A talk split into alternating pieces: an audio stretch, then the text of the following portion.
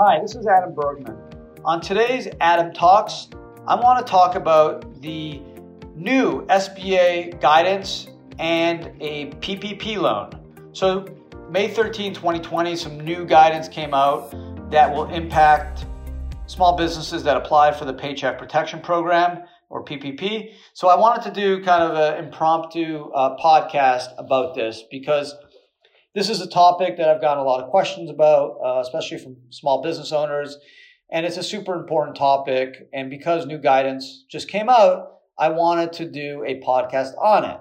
Generally, I do a podcast a week. I've been doing this for several years, done about 230 podcasts. And you can check out our, my podcast on Apple, Spotify, SoundCloud, wherever you can pick up your podcasts. The podcast generally covers very um, unique or, or essentially an alternative take on retirement savings and investments. So um, definitely check out, subscribe to my podcast channel. You'll get you know a weekly podcast, uh, which is generally about eight to fifteen minutes on I think some interesting uh, areas that can impact uh, retirements, investments, and uh, saving. So let's let's get to talking about the PPP. March 27, 2020, the CARES Act was signed by the president into law obviously to uh, attempt to address the economic fallout from the COVID 19 pandemic. As part of the CARES Act, by way of background, 376 billion was earmarked for this PPP or Paycheck Protection Program.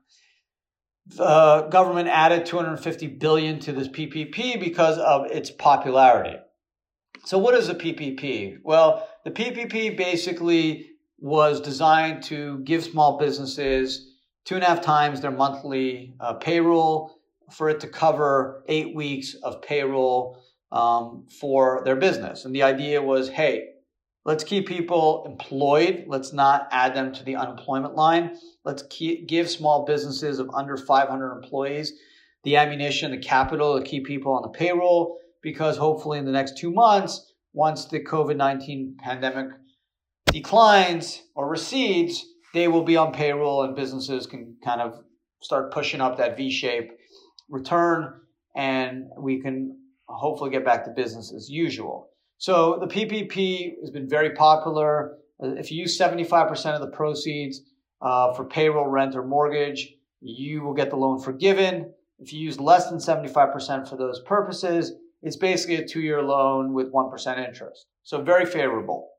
What happened is you saw a huge stampede of businesses applying for this loan. Uh, small businesses and ultimately also big businesses like Shake Shack or even the LA Lakers applied and got millions of dollars.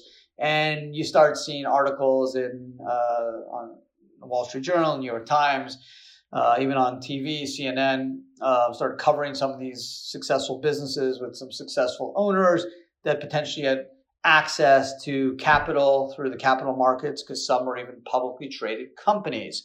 And there was some pushback saying that maybe the PPP wasn't actually designed for these types of companies. It was designed for smaller businesses that really needed the money and did not have access to capital. And yes, the PPP is a 500 employee threshold, but the idea was hey, you need to go out and get the PPP if your business needed the money. Um, and, and Secretary Mnuchin actually said, hey, if you got more than 2 million bucks out of the PPP, you're basically going to be guaranteed an audit. So beware. And that actually caused some delay and caused a lot of small businesses. And I've talked to friends that applied for the PPP. They actually spoke to their bankers to say, hey, hey, hey, hold off. And this was you know, April 17th, April 20th where this pushback happened, and a lot of small businesses told their bankers, kind of put my application on hold. And this is after basically the beginning of April, where people were stampeding and talking to their bankers and doing everything in their power to go out and get this PPP money because the idea was, hey, this is kind of free money. We need it. We need to use it to pay our employees. Uh, we don't want the program to run out. There was the talk already that this program was going to run out of money, and if you don't get the money now, you may never get it. And there was all this chatter about these the big banks like Bank of America and Citi and Chase not being able to serve all their clients. They were only serving the larger uh, clients, and and then you you heard about small banks and regional banks being able to help more small businesses, and there was there was a lot of debate about where you should go. Should you apply with only one bank or two banks? And if you apply with one bank, are you or more than one bank? Are you going to penalize yourself? And just giving you some feedback. And I, have chatted about this on, on past pods that I know people that applied for with multiple banks, and the smaller banks came through. And these are, are successful businesses that have banked with Bank of America or Chase and, and have become borrowers of those banks and have very good relationships with those banks, but they just got shut out. So they actually went with smaller regional banks and had success.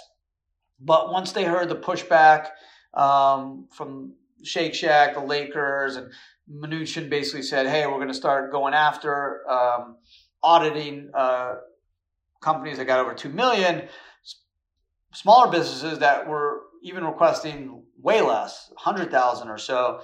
Basically said, "Okay, hold on, we need more guidance. I don't want to get in trouble." with the government. There were some articles about potential criminal liability if you took the money and didn't need it.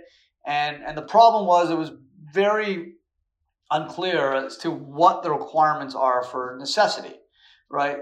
Initially, what happened is you needed to show that your ongoing, this was a necessary uh, requirement for your, for your business uh, to continue operating. So the idea was, oh no, maybe I shouldn't take this money um, what happens if I have 300, 500, 700,000 dollars in in money in the bank and cash and working capital? I don't want to get in trouble. Maybe I shouldn't apply for this loan, even though I, I definitely need it because my business will be impacted by COVID 19. I've seen orders decline, money clients are pulling out money, or deals that I had aren't happening, and the short term impact of COVID 19, even though I don't know it 100% now could be very uh, detrimental my, to my uh, future business outlook. So you had businesses kind of not sure where to go. They were caught in the middle of two positions of do I take it or I don't. And it's because the concept of determining what was necessary was this a necessary requirement for the ongoing operations of your business, which is what you needed to certify when you applied for this funding. And whoever applied for funding had to certify that the loan was a necessary requirement for the ongoing operations of their business. And that got scary because you started hearing criminal liability and you started thinking, whoa, what should I do? Is it even worth it? Maybe it's better my business just goes under or I just furlough all my employees and tell them just go get unemployment insurance since you're going to get a boost anyway of over $600 on top of what your state provides. Maybe I'll just furlough everyone, not deal with this PPP because I don't want to go to jail because some government agent thinks that it wasn't necessary that I got the PPP. So May 13th, the SBA came out with an FAQ and question 46 um, asked, how will the SBA review borrowers require good certification concerning the necessity of the loan request? And the answer is when submitting a PPP app, all borrowers must certify in good faith that the current economic uncertainty makes this loan request necessary to support the ongoing oper- operations of the applicant. So, okay, you, you start reading there and you say, well, I'm not learning more.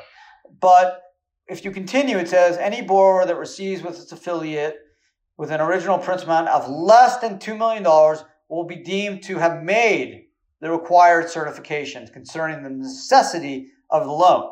So, in other words, they're basically saying this if you borrowed less than $2 million under the PPP, you have immunity, meaning no one's coming after you. You are deemed to satisfy the requirement which is very helpful. And I know, speaking to a lot of business owners, uh, colleagues, friends, uh, gives them a lot of relief. And some are actually going to now continue with their application process because they did put it on pause um, because of the lack of guidance. So if you check out the SBA uh, FAQ question 46, you're going to be able to read for yourself that if you got less than $2 million, you are going to be deemed to satisfy the requirement that the PPP loan was necessary for the ongoing operations of your business. Seeing that since that's such an objective standard, anyways. Um, so again, for small businesses, most small businesses requested less than two million dollars.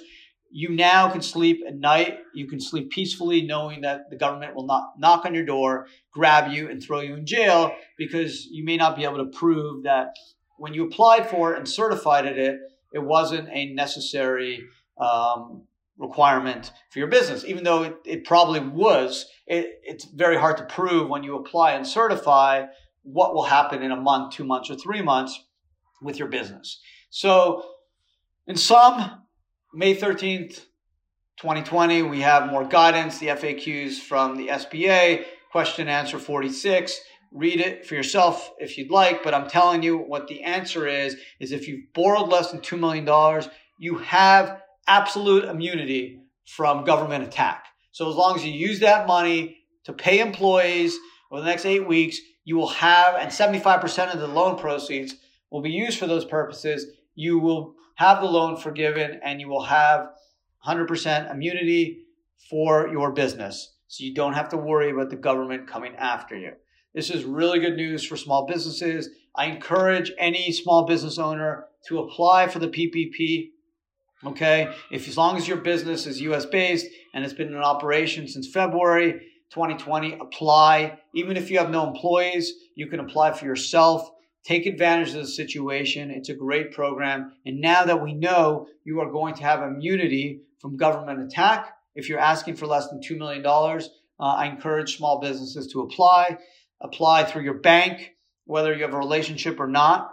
I would suggest applying with more than one bank because ultimately the SBA will only process your application once for your tax ID number. So if you have multiple banks or you're not sure where you'll have success, apply with, with multiple banks. You'll only have to certify the application once. And that's your best bet. But go after the money uh, before it runs out. I, I, do think that Treasury will um, add more money to it. Uh, the Fed has basically said they're they're here and they're going to support um, the economy. So go for it, do it. And if you have received your PPP loan, good for you. Uh, you can now sleep at night with, with peace of mind because if you receive less than two million bucks, the government will not come after you. So I just wanted to do this kind of impromptu, quick podcast, um, just giving small business owners comfort because I know just talking to my colleagues and people I know and businesses I'm involved in that did apply for the PPP been a source of, of, of I don't want to say frustration, but a source of de- definite concern about how do you prove that you needed the money for the necessary uh, continued operations of your business. But now, no need to worry if you've borrowed less than $2 million. So, Adam Bergman, IRA Financial, uh, Adam Talks, thanks for listening. Um, definitely subscribe to uh, my podcast channel on Apple, Spotify, SoundCloud, or wherever you listen to your podcasts. Uh, be safe and healthy, and uh, until next time.